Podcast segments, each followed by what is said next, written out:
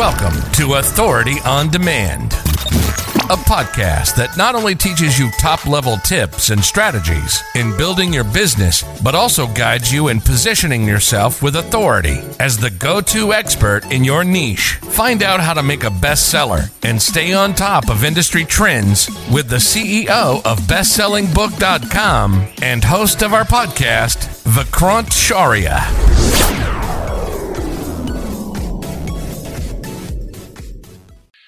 What what are some tips that you would give people who are thinking about monetizing their book? You know, what's what are some monetization strategies that you have for for the listeners?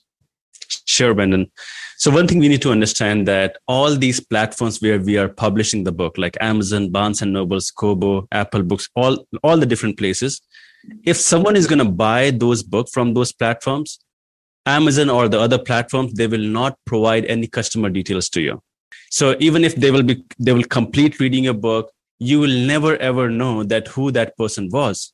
So the point of communication is nothing. So the first thing which we highly recommend to all the clients and all the people like who need uh, help in uh, book writing and publishing journey is we help them create a uh, lead generation funnel. So for an example, if your uh, topic, like of course we meant, uh, we we talked about it, like if your maybe if your book idea is about how to be happy all the time. In all the scenarios, just for an example, maybe you can offer them uh, maybe a ten-step checklist they can use every day to be happy. And you can offer to them for free, and you can have it in an introduction section itself. Now, why we ha- have the uh, this free giveaway or this giveaway in before the introduction or in the introduction is be- because like on Amazon, there's a look inside feature. People can go through the book or like a few pages of the book before they buy the book. So the thing is, the idea is people always take decision before, uh, like go through some of the pages and then read the table of content and they see that whether the book is fit for me or not. So even if people are not buying the book, maybe they can become your subscriber.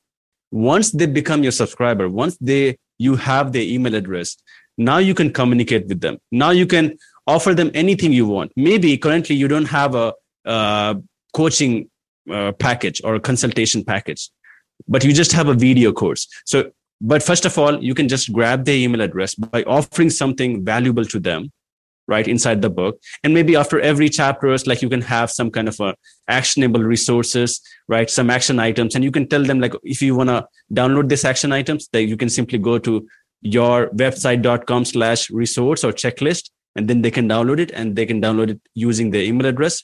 And you can get the, you will get the email address. They will get the resource or checklist.